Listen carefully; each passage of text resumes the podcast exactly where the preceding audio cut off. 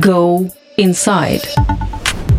Здравствуйте, большое Здравствуйте. спасибо, что присоединились к нашему эфиру. Я хочу напомнить, э, что 7 лет назад Кадыров разместил видео с вами, где вы буквально были под прицелом, поэтому я думаю, наверное, у вас свой взгляд на всю эту историю с Немовым и с Милашиной. Говорят, что Путин был недоволен. Хотя мы, конечно, не можем знать наверняка, но, опять же, была такая какая-то сумбурная реакция. Все засуетились, раздали друг другу поручения. Как вам кажется, зачем столько времени Кремль терпит, если терпит вообще, Кадырова, которое такое ощущение, что только мутит воду. Ведь можно было бы найти кого-то настолько же лояльного, но кто бы вел себя намного тише.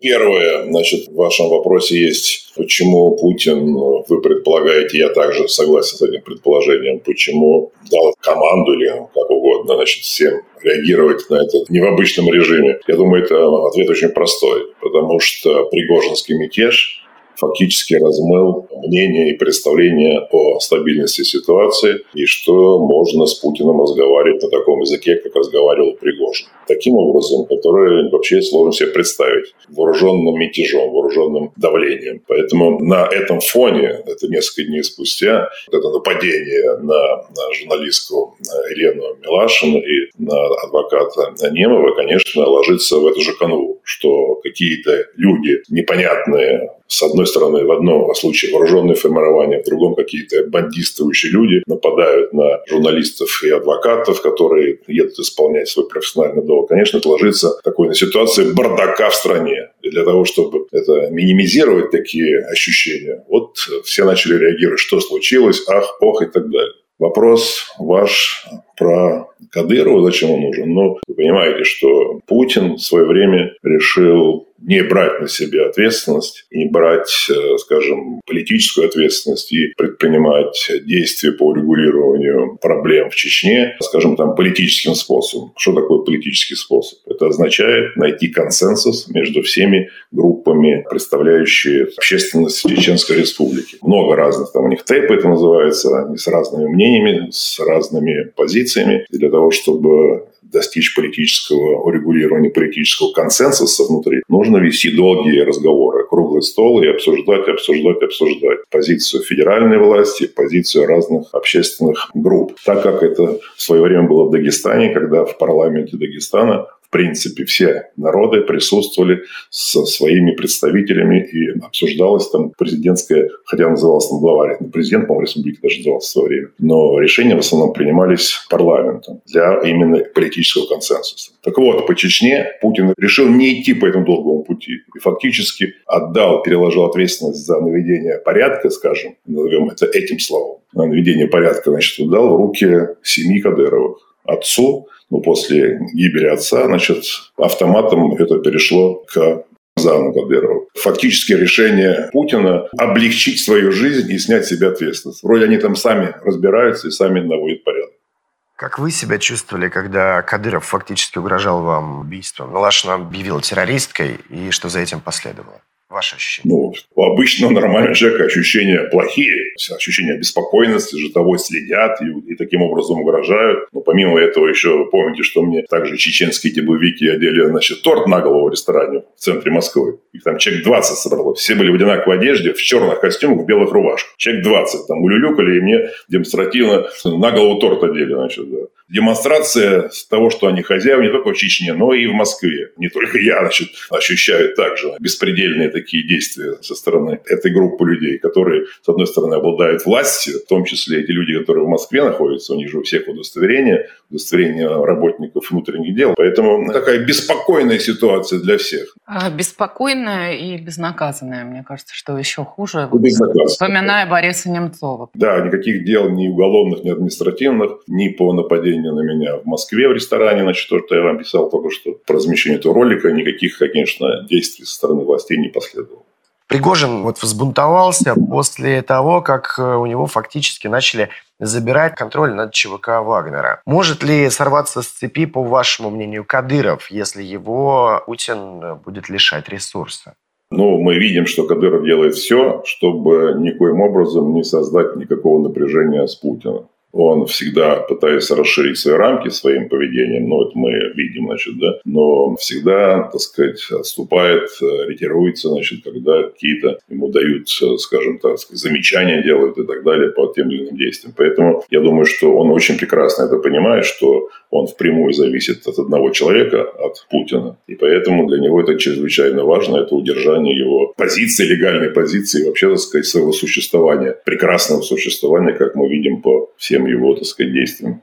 Еще про Пригожина. Я не прощаю предательства, говорил Владимир Путин в интервью Кондрашова. Вот эта амнистия, которую получил Пригожин, она откуда? Я понимаю, что сейчас гадать, что было предметом торга и что еще могло стоять за этим мятежом, наверное, бессмысленно пока что. Но, тем не менее, откуда такое всепрощение? Ну, я, например, представляю себе совершенно ясно предмет торга и чего хотел Пригожин. Пригожин хотел трех вещей. Первое, он хотел именно независимости, связанной одновременно с легализацией статуса. Ну, вы знаете, что закон о частных военных компаниях так и не принят. Вам там есть какой-то текст в Думе находится, но он не принят. Пригожин находится вне правового поля, значит, является, сказать, руководителем незаконных вооруженных формирований. По-русски это называется просто бандформирование, значит, да. Второе, это то, что от Министерства обороны требовал вооружения снарядов и там разной амуниции и так далее, что ему не давали меньше, чем это было обещано, или не вовремя и недостаточно. И третье, я уверен, что за этим идут и деньги, что также не доплачивались деньги. Не доплачивались деньги на содержание всей этой группы «Вагнер». Но вы видите, в конце концов, значит, Путин признался, что государство финансировало незаконные вооруженные формирования из государственного бюджета. Он даже назвал цифру за один год 86 миллиардов. Значит, э, фактически в нарушение всех законов Путин давал приказы финансировать. Была договоренность у него с Пригожиным. Вот Пригожин требовал исполнить эти договоренности. Договоренности двух людей, двух частных лиц. Путина и Пригожина. Вот они два друга, два компаньона, они так договорились, значит, так решили, что Пригожин своими действиями Вагнера дает успех и демонстрирует в том числе одновременно всему миру и российскому народу, что он лучше, чем воюет лучше, чем армия. И он считает, что он заслужил этого. Министр и генералы Минобороны не исполняли договоренности, обещания, данные Путину. Многомесячное давление на, на них не принесло результатов. И он решил надавить на главного на главного тот, кто обещал все это сделать, на Путина. Но давление на Путина таки, таким образом, что трудно себе было представить, что такое вообще теоретически даже возможно, конечно, для Путина это непростительная вещь. И Путин Пригожин уже никогда не простит. Для него он теперь враг. Поэтому ситуация понятна. Ну и от договоренности понятно, что было, ему выдали деньги, оружие, все вернули, что у него отбирали, значит, да, и отпустили, так сказать, на Волку, значит, и так далее. Ну, Вагнер его, от него отделяют, но мы знаем, что Пригожин не создатель Вагнера. Вагнер создавали офицеры ГРУ, которые не нашли себе применения в России в гражданской жизни, значит, да, и они, так сказать, решили продолжать таким образом, значит. Потом уже Пригожин к ним присоединился, и вот там африканские все эти проекты они там исполняли. Потом сирийские, а теперь еще и украинские. Поэтому это очень комфортный и важный инструмент в путинских руках. Поэтому Путин, как я вижу, хочет сохранить Вагнер, но хочет Пригожин оттуда вообще просто, может быть, даже в будущем и ликвидировать, поскольку он ему не простит этого такого. Никто, никто так еще за 23 года Путина не унижал. Как это сделал Пригожин? Помимо унижения, он фактически создал трещину во всей вертикали, во всей стабильности пресловутой путинской. Значит, фактически уже путинская власть поплыла. Начался ее размыв, слабость. И Путин сам это чувствует. На следующий, через день, через два, там, поехав в Дагестан, обнимаюсь и целуюсь значит, с жителями, в, один, в этот же день сняты все санитарные ограничения, даже не только просто в охране Путина, сняты все санитарные ограничения во всех государственных учреждениях. На границе пограничники больше не в масках. У- уверяет себя и всех, что я Путин, пользуясь полной поддержкой единения страны, я вам все время повторяю слово, единством, мы вот все это сплотились, мы сплоченные, и одна нация, противостоим, так сказать, злу, этим, так сказать, преступникам и так далее, и так далее. Потому что он сам чувствует, что слабость очевидна для всех, а в первую очередь для людей, работающих во всех государственных учреждениях, в федеральном правительстве и в региональных. Михайлович, хотелось бы с вами продолжить считать деньги Евгения Пригожина. 86 миллиардов – это только в год на содержание ЧВК, еще 110 миллиардов – это на выплаты страховые, ну, то есть гробовые и тем, кто рук-ног лишился. Еще 80 миллиардов в год Пригожин зарабатывал в компании «Конкорд», которая поставляла продукты Министерству обороны, ну, то есть армии. Почти триллион – это вот считает пропагандист Киселев в «Вестях недели» такую сумму он озвучивал. Насколько она вообще большая? Вы, как бывший премьер-министр страны, можете это? Ну, это огромное, а поэтому я удивляюсь, значит, хочу понять мотивацию Путина. Конечно, это беспрецедентное финансирование. Поэтому понятно, что Путин очень сильно поддерживал Пригожина во всех сферах, чтобы были деньги на все и на вся и так далее. Мы понимаем, что те люди, министры, замминистры, которые обеспечивали это финансирование, они все находились, находятся под угрозой уголовного преследования. Почему? Потому что они обеспечивали финансирование незаконных вооруженных формирований. То, что запрещено законом, не просто финансировать, запрещено вообще с ними общаться. Их не существует по законам Российской Федерации. А Путин их заставлял в рамках своих договоренностей, понятийных э, с своими приятелями. Видите, ни одного государственного учреждения, ни один государственный институт не участвовал в регулировании этого конфликта двух людей. Эти два человека разобрались между собой – поняли, один уверил, заверил другого, что обещания данные не исполнены, другой убедился, что да, действительно, кому он поручал исполнить, не исполнили эти обещания. Эти люди, которые должны были исполнять эти обещания, они же находятся под угрозой уголовного преследования, это прекрасно понимают. Я так догадываюсь, именно поэтому эти месяцы они, так сказать, не исполняли или плохо исполняли это финансирование и поставку этого вооружения, там, снарядов, там, амуниции и так далее, и так далее потому что все это незаконно. Путин заставлял их делать незаконные вещи, а теперь Путин признает, что он финансировал, что государство, возглавляемое им, финансировало... Подождите, вы думаете, что Шойгу Герасимов, они опасаются типа российского суда за то, что их обвинят в финансировании наемников? Конечно, именно так. Сразу же появляются автоматические крючки у ФСБ на каждого из них и уже давно есть, и на всех других там министров, замминистров и так далее, и так далее. Это же система, это способ управления. Насаждение коррупции, насаждение незаконных действий по понятийным вещам, а не по законам. А потом, значит, ответственность по закону, если потребуется с точки зрения понятийного, что человек, как Путин называет, видите, там что-то предал или что-то еще там что-то сделал. На каждого есть право. Поэтому на этом же зиждется вся система. На страхе.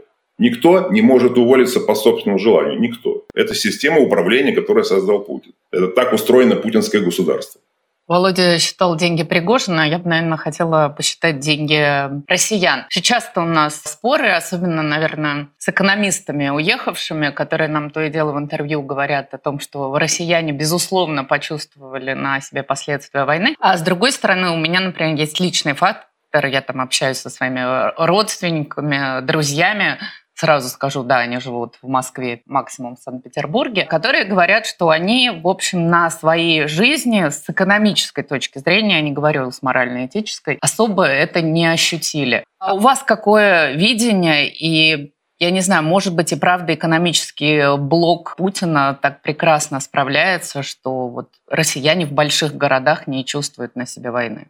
Я думаю, что они чувствуют, особенно те люди, которые ну, уже в своей жизни структурируют так, что они используют импортные товары часто, выезжают за границу в служебные командировки, занимаются бизнесом за рубежом или там на отдых выезжают. Они, конечно, это чувствуют прекрасно и они ругаются, значит, что им все это не нравится, безусловно. Конечно, та часть населения, подавляющее большинство, которые живут только в рублевой зоне, скажем так, рублевом понимании, для них особо это не ощущается, это так. Больше 20 миллионов у нас просто живут за чертой бедности. Они как жили плохо, так и живут плохо, им вообще это ничего не заметно. Ну и вообще экономическое положение. В прошлом году оно было вообще замечательно скажу так, несмотря на то, что были санкции, только санкции вводились постепенно. Вопрос поставок энергоресурсов, видите, как там был общий энергокризис в мире, который усугубился началом войны и прекращением поставок или сокращением поставок и отказ от э, частично от э, закупок нефти, а затем еще, так сказать, вы знаете, что вынужденный отказ от э, поставок по трубопроводам газа в Европу.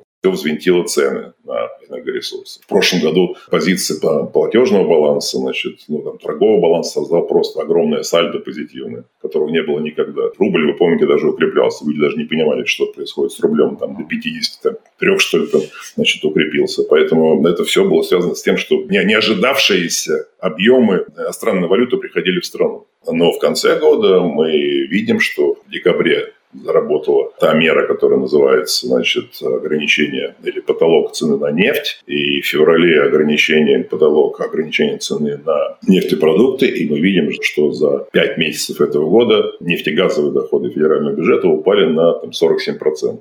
То есть в два раза сократились доходы в сравнении с прошлым успешным с точки зрения цен на нефть. Сократились доходы федерального бюджета. В это время выросли расходы. Поэтому проблемы году не было вообще. В этом году есть напряжение, но оно не катастрофическое. Ну да, дефицит будет не 2% от ВВП, видимо, 5% от ВВП. Это большой дефицит, но это не катастрофа.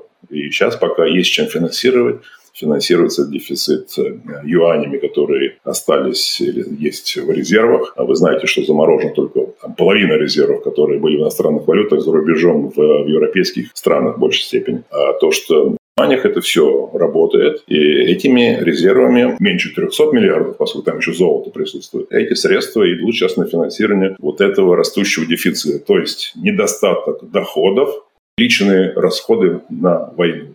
Это финансируется юанями сегодня. Но к концу года, я предполагаю, при таком темпе расходов, к концу года юани эти закончатся, или почти закончатся, и следующий год уже будет тяжелым. Пока непонятно, что, как решать вопрос будет. Есть три способа. Сокращение расходов, что маловероятно. Война и финансирование войны будет продолжаться. Другой, Можно другой поднять налоги обложить, например, еще каким-нибудь э, сверхналогом. Поднять, э, поднять налоги, это, эта мера, она не решит этот вопрос, значит, да, она может помочь, но не решит. Другая, конечно, это печатание денег. Поэтому вот это будет комбинация разных всех этих факторов. Поднятие налогов, печатание денег, что увеличит, значит, инфляцию. Ну и, конечно, что такое они хотят еще приватизировать. То есть передать в руки своих друзей оставшуюся государственную собственность. Тоже на небольшие суммы в сравнении с потребностями, но тоже это будет какой-то способ. В общую копилку пойдет это тоже. То есть свои деньги, которые они уже заработали каким-то образом, которые пойдут теперь с кармана, просто пойдут значит, на оформление права собственности на государственный актив. Ну и то, я думаю, люди никакой катастрофы не ощутят. В этом году не ощутят, точно не ощутят, значит, несмотря на то, что рубль сейчас ослабел. Ну, это в силу... Ну, там подорожание айфонов на 15%, ну, мы с вами понимаем, это, наверное, для 1% населения еще какой-то ну, важный элемент, а для остальных нет. Во-первых, это, слава богу, что это не так. Поскольку санкции не нацелены на то, чтобы наказать население. Это не так. Санкции нацелены на то, чтобы не было тех технологий, которые используются при производстве вооружений. И второе, для того, чтобы Путину было тяжелее финансировать войну. И все остальные, так сказать, там, спецслужбы и так далее, и так далее. Все это правильно. Вы, так сказать, удивляетесь, что вот почему-то население не страдает. А я, наоборот, подтверждаю правильность тех авторов этих санкций, что они рассчитывали эти санкции правильно, чтобы не наказывать население. Нет, ну подождите, я знаю, люди, автомобилисты покупают теперь детали для иномарок в три дорого, кажется. Есть ли проблемы? Вот вы сами находите ответ на этот вопрос. Ну да, есть, это есть. И айфоны на 15% дороже, и это, ну вот какие-то там, там, там. Но это не все правильно, вы говорите, не катастрофически. Я это тоже подтверждаю. Это никакой катастрофы для людей это не несет. Михаил Михайлович, хотел с вами про другого когда-то премьера поговорить. Когда-то видный либерал Дмитрий Медведев вот сейчас превратился в несколько комичную фигуру, и близ, хрюкающие подсвинки, цитаты великих людей из каких-то пабликов, по всей видимости, в социальных сетях, поскольку они несуществующие. Медуза писала, что вот таким вот образом и такими резкими заявлениями, сообщениями в социальных сетях Медведев пытается вернуть себе расположение Путина. А в чем вы видите вот такую трансформацию его? Ну, я также считаю, что все представления для одного зрителя, для Путина. Медведев хочет заверить и убедить Путина, что только он, в случае чего, может быть надежной опорой и надежной, так сказать, сменщиком, подпоркой, как угодно, значит, платформой, и только он близкий, так сказать, друг и надежный партнер во всем этом деле, в таком, как они это себе себе видят. Поэтому э, я думаю, что это так, это так, да. Просто это выглядит весьма комично. Э, сидит человек чуть ли не на дереве, громче остальных кричит «ату его, ату», и вот этим он должен заслужить расположение, говорят они, начальника. Ну, это Маргарита вам Симонян говорит. Что это все комично, а ему самому это не кажется. Если будут другие это делать, это будет, это будет совсем комично. А для него, значит, э, нет. Ни один из недоброжелателей Медведева не может сказать Путину, что Медведев что-то такое там виляет или юлит. Медведев теперь знает по опыту прошлых лет, то вот его виляния или разговоры вообще такие на свободные темы, они все равно докладывались Путину. И формировалась настороженность со стороны Путина к Медведеву. Теперь он это исправляет и не дает шансов кому-либо что-либо сказать такое о себе настороженное или как сомнительное в отношении его приверженности тотальной лояльности Путину хотела бы остаться, наверное, в комичной плоскости. Не знаю, видели ли вы расследование наших коллег из Центра Досье? Они показали фотографии внутри якобы бронепоезда Путина, где есть э, хамам и косметологический кабинет. Я, честно говоря, позавидовала даже Путину. А вы можете сказать, э, какими благами пользовались э, в ваше время чиновники? Не знаю, может быть, в Белом доме был спа-центр, о чем нам неизвестно. Нет, ничего такого нет. В мое время все было такое, все такого старосоветского типа, значит, да, поэтому э, ничего такого, вот, что создано за последние, там, не знаю, 10 там, или там, 15 лет, значит, такого ничего похожего не было. Все было очень, так сказать, просто и обычно, ну, обычная советская стилистика. Поезд был специально правительственный поезд, безусловно. Но, конечно, не этот поезд, а ну, там обычные, обычные совершенно, так сказать, вагоны, ну, с помещением для, для, так сказать, совещания, что-то такое. Ну, это обычная такая вещь. У министра путей сообщения такой поезд был, или вагон свой, значит, такой. Поэтому это ничего удивительного нет, это, это такое бывает. А вот то, что сейчас происходит, ну, конечно, это какие-то особые меры предосторожности или меры защиты, одновременно с мерами комфорта и так далее, и так далее. Значит, Понятно, что там расследователи ссылаются на свои источники, но, опять же, не стопроцентная правда. Но вот вам, как бывшему, опять же, человеку из правительства, кажется. Это может быть все правдой. Хамам в бронепоезде Путина. Ну, я думаю, что это, может, слова просто преувеличиваются, но какие-то такие ну, удобства я, ну, я могу себе просто вообразить. Значит, это не связано со мной, что я был премьер-министром, это никак не связано. Просто спрашивайте, как у человека. Может такое вообще теоретически быть?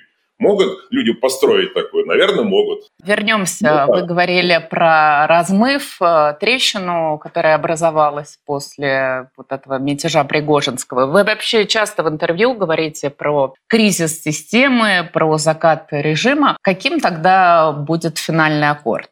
Мы пока не знаем, если про это мы, уйдет он сам или да, как-то еще это будет происходить. Значит, мы этого пока не знаем. Это сейчас предсказать так это тяжело. Совершенно разные существуют сценарии, но так предсказать это невозможно. Ну, вопрос то, что я и говорю, и вы это, так сказать, подчеркиваете, что не все в это верят. Ну, в это не обязательно верить. Я а, говорю и повторяю, что да, Пригожинский мятеж значит, даже опередил скажем так, Украину в создании трещины в путинской системе. Это не пройдет бесследно. В умах людей зародились сомнения, а Путин настоящий руководитель, действительно мудрый и удачливый лидер значит, вот этого путинского построенного им государства.